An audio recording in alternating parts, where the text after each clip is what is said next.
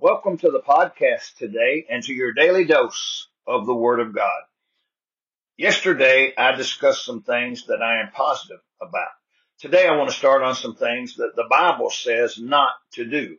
These are negative commands that many times people do not heed. Let me remind you again what Oliver B. Greene, the great evangelist, said. He said you should be able to hear a man preach one time and be able to tell how much he hates the devil and sin and how mad he is at the forces that are destroying this world. I have to agree with Oliver B. Greene. Preachers and Christians should be upset with Satan and sin. It's sad when they're not. Well, let's start on some nots in the Bible. Today, Romans chapter 12 verse number 2 says, and be not conformed to this world, but be ye transformed by the renewing of your mind, that ye may prove what is that good and acceptable and perfect will of God. I'm concerned that this is a not in the Bible that many do not heed today. It seems that many so-called Christians today want to be more like the world than like Jesus Christ. That is a problem. We have a clear, a clear command to not be like the world.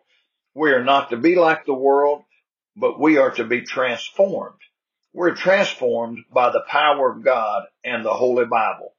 American Christianity today is weak because it, it because it wants to be more like the world than like Jesus.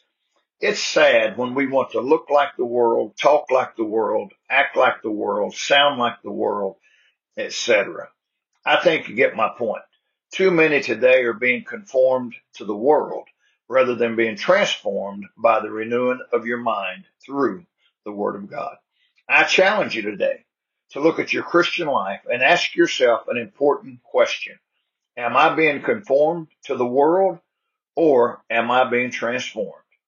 Well, listen, this world is not our home. We're going home someday to heaven. Until then, don't be conformed to this world, but seek to be transformed by Jesus and his word.